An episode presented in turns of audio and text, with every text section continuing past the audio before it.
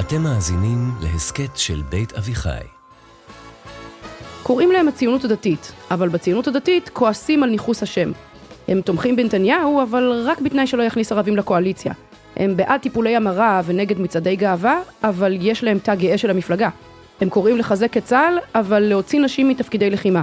הם רוצים כלכלה כמו באמריקה, כמעט בלי מיסים, אבל מקדמים השקעה מסיבית בהתנחלויות. רעידת האדמה הפוליטית. וישראל הולכת לבחירות בסתיו. הבחירות לכנסת ה-25. החל מהרגע שבו החוק לפיזור הכנסת... מודיע על ההחלטה לסקר מנדטים דרמטיות בקבלת המנדטים. מפלגת הציונות הדתית היא הסמן הכי ימני ושמרני על המפה הפוליטית. חברות בה שלוש סיעות שונות, האיחוד הלאומי תקומה, או בשמה החדש והשנוי במחלוקת, הציונות הדתית, עוצמה יהודית, והמפלגה החדשה יחסית, נועם. שלוש המפלגות חברו יחד תחת השם הציונות הדתית עוצמה יהודית, כדי לעבור את אחוז החסימה, בלי לחשוש מאובדן קולות לגוש הימין. הציונות הדתית רצה לבחירות רק פעם אחת בשנת 2021 והשיגה שבעה מנדטים. מצביעים. מזוהים עם דתיים לאומיים שהמפד"ל, הבית היהודי וימינה היו מתונות מדי בשבילם, אבל גם עם חרדים אשכנזים וספרדים, מסורתיים וימנים מהפריפריה. בעד, ארץ ישראל השלמה. נגד, מפלגות ערביות בכנסת. יש להוציא אל מחוץ לחוק את המפלגות הערביות הנוכחיות בכנסת ואת נציגיהם. מנהיג. מדובר בשני מנהיגים. הראשון, בצלאל סמוטריץ', בן 42, מייסד ויושב ראש מפלגת הציונות הדתית ושר התחבורה לשעבר. גדל בבית אל ולמד בישיבה הגבוהה בקדומים. סיים בהצטיינות תואר ראשון במשפטים, עשה בצה"ל שירות מטה מקוצר. הקים ועמד בראש תנועת רגבים, תנועה שנויה במחלוקת שעוקבת אחרי חלוקת משאבי קרקע לערבים אזרחי ישראל, לבדואים בנגב ולפלסטינים בשטחי C. הוא נעצר בעת שמחה נגד תוכנית ההתנתקות ב-2005. סמוטריץ' זכור כאחד ממארגני מצעד הבהמות, בו צעדו עם עיזים וחמורים כדי להפגין נגד מצעד הגאווה, אבל גם כשר תחבורה חרוץ. המנהיג השני, איתמר בן גביר, בן 46, יושב ראש מפלגת עוצמה יהודית, פעיל ימין קיצוני, עורך דין ויועץ תקשורת. נולד בירושלים וחזר בתשובה בכיתה י"א על רקע התנגדות להסכמי אוסלו, למד בישיבת הרעיון היהודי מיסודו של הרב מאיר כהנא. בנעוריו היה פעיל תנועת כך הקיצונית מגיל 16, ובשל כך לא גויס לצה"ל.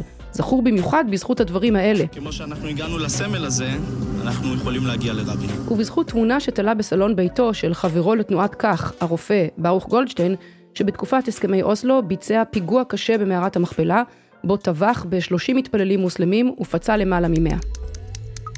למי שלא מכיר את הציונות הדתית, המגזר, כן? לא המפלגה, הכל נראה די דומה מבחוץ. מה ההבדל בין סמוטריץ' לאבי מעוז? מה ההבדל בין אופיר סופר לאיתמר בן גביר? הרי כולם דתיים שיושבים ימינה מנתניהו. אבל יש הבדלים משמעותיים, וזאת גם הסיבה שהשם של המפלגה כל כך שנוי במחלוקת. בבחירת השם הזה, בצלאל סמוטריץ' ניסה לשדר שהמפלגה החדשה שהקים על חורבותיהן של תקומה והאיחוד הלאומי, היא הבית של הציונות הדתית כולה. שהיא בעצם מחליפה את המפד"ל ההיסטורית, הבית הפוליטי שלאורך השנים ייצג את המיינסטרים של הציונות הדתית. האם זה נכון? תלוי את מי שואלים. תומכי המפלגה טוענים שרוב בני ובנות הציונות הדתית אכן מוצאים בה את הבית הפוליטי שלהם. אבל המתנגדים כועסים על ניכוס המותג הציונות הדתית על ידי מפלגה שהיא הסמן הימני והשמרני ביותר על המפה, בעוד מגוון הדעות בתוך המגזר הרבה הרבה יותר רחב ומשקף עמדות הרבה יותר מתונות. גם בתוך המפלגה עצמה יש הבדלים בין שלוש הסיעות שמרכיבות אותה. הציונות הדתית בראשות סמוטריץ', הממלכתית מבין השלוש, היא ממשיכה דרכם של אנשי תקומה, האיחוד הלאומי, לשעבר המפלגה הימנית ביותר על הסקאלה הפוליטית המקובלת. היא הוקמה ב-1999 על ידי פורשי מפד"ל שהתנגדו לחתימה של נתניהו על הסכמי וואי עם אש"ף. בכל מערכות הבחירות מאז הקמתה, היא חברה למפלגות אחרות כמו מולדת, ימינה, ישראל ביתנו ועוד, ותמיד התמודדה במסגרת רשימה מאוחדת של מפלגות ימין קטנות. המשותף לכולן היה ערך ארץ ישראל השלמה. הדגל התורני לא הונף במפלגת האיחוד הלאומי, ותמיד היו בה גם מועמדים חילונים. את דגל התורה והעבודה החזיקה המפד"ל. עוצמה יהודית בראשות איתמר בן גביר נחשבת לימין קיצוני.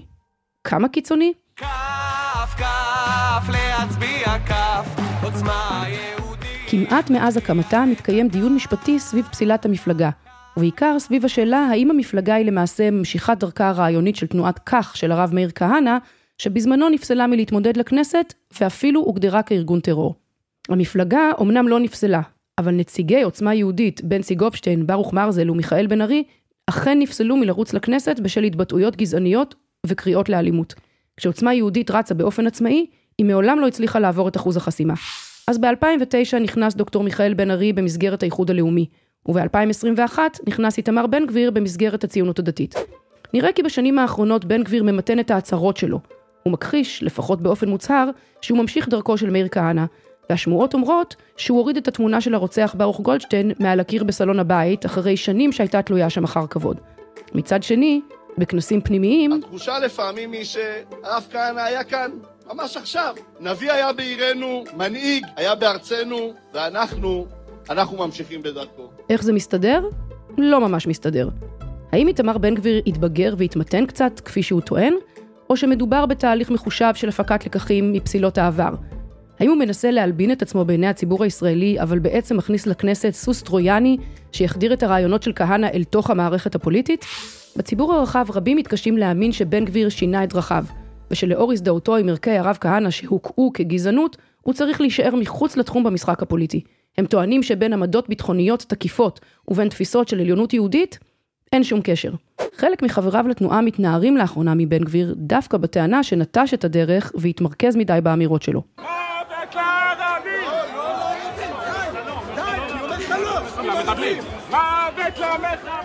עוצמה יהודית תומכת באופן רשמי בעונש מוות למחבלים, בהחזרת הריבונות והבעלות על הר הבית, בעידוד טרנספר של ערבים מארץ ישראל, ובגירוש כל גורם שלא מספיק פטריוטי לטעמם.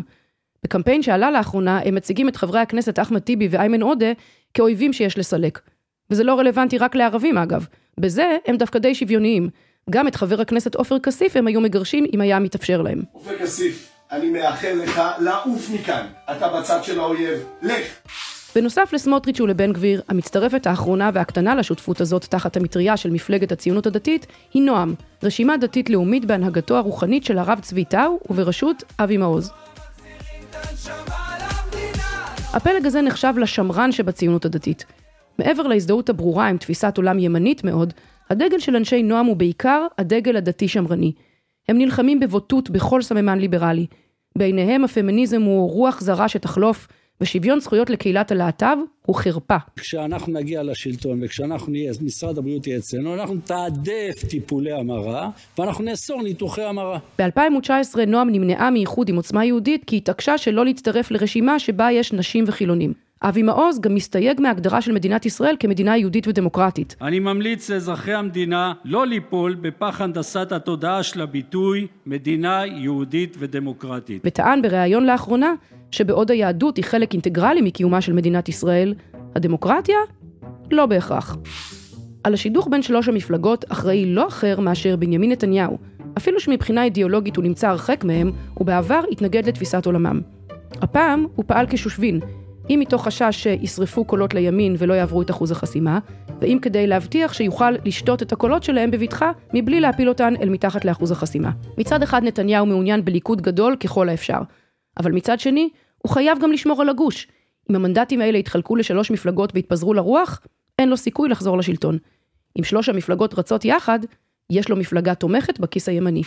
אפשר לומר ששלוש המפלגות מתחרות על אותם קולות. לא בדיוק הציונות הדתית, אלא הציבור החרד"לי, או החרדי הלאומי, הפלג היותר שמרני דתי בציונות הדתית.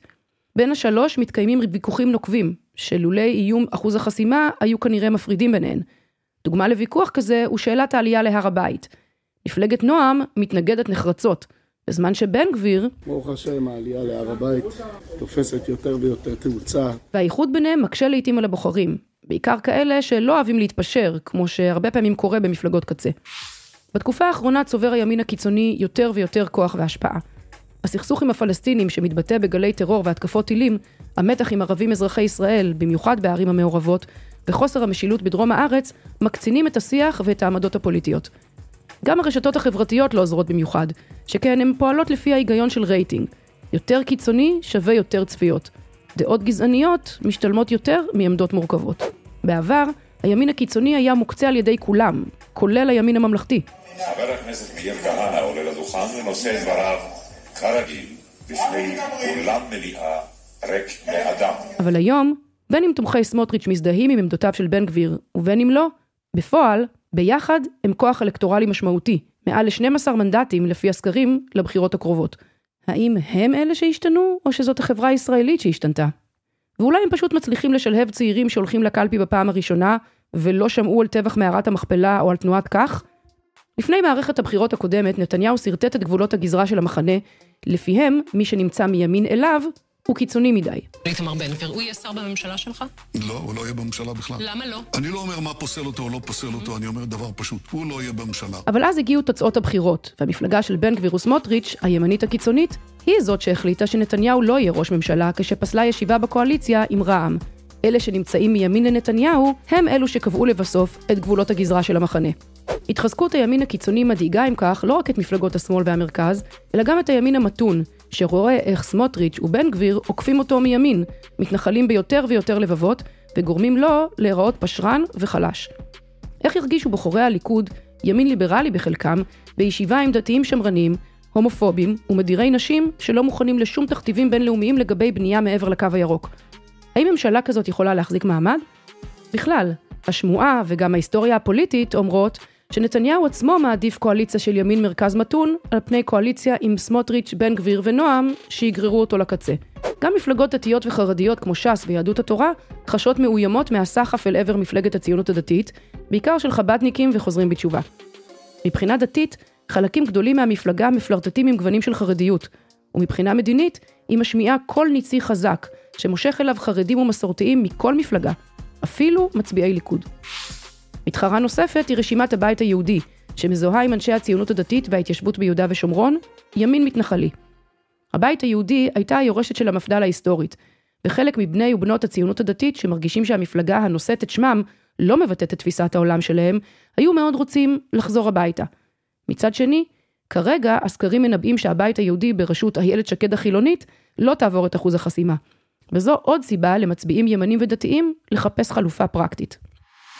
מדינת ישראל נכנסה לאובססיה מטורללת, כן ביבי, לא ביבי. חייאת, מה יש להם מרק לא ביבי? בכלל השאלה הייתה רק ביבי או לא ביבי. לא מקימים מפלגות בשביל רק ביבי או לא רק ביבי. כמפלגת ימין על מלא, ברור שהציונות הדתית תהיה מוכנה להצטרף רק לגוש אחד, גוש הימין של נתניהו. יחד עם זאת, הם כבר הוכיחו שלא בכל מחיר. הציונות הדתית לא תסכים לשבת בקואליציה עם אף אחת מהמפלגות הערביות, גם אם זה אומר שגוש הימין יפסיד שוב את השלטון. אחרי הבחירות הקודמות, היא טענה שזה בגלל העמדות של אותן מפלגות, אבל רבים מבינים שמדובר בפסילה גורפת של אזרחי ישראל הערבים משותפות בניהול המדינה. האם מפלגת הציונות הדתית תהפוך למפלגה השלישית בגודלה בכנסת, או שעוצמה יהודית שוב תוכיח שהיא חזקה בסקרים, אבל חלשה בקלפי? האם הציונים הדתיים המתונים ימצאו להם בית פוליטי חלופי, או שילכו עם המותג? ואיך ירגישו ערביי ישראל לנוכח הבחירה של מפלגה שמערערת על עצם האזרחות שלהם? אתם תכריעו.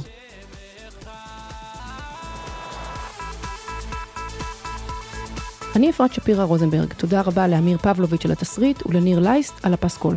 תודה רבה גם לשלומית גולדין הלוי, לשי זמיר, לאריה גולדין ולאייל לויט, חברי המערכת וההפקה המסורים. רוצים ורוצות להתעמק עוד? האזינו להסכתים קצה הקרחון ומפלגת המחשבות, על הרעיונות שמאחורי הפוליטיקה הישראלית.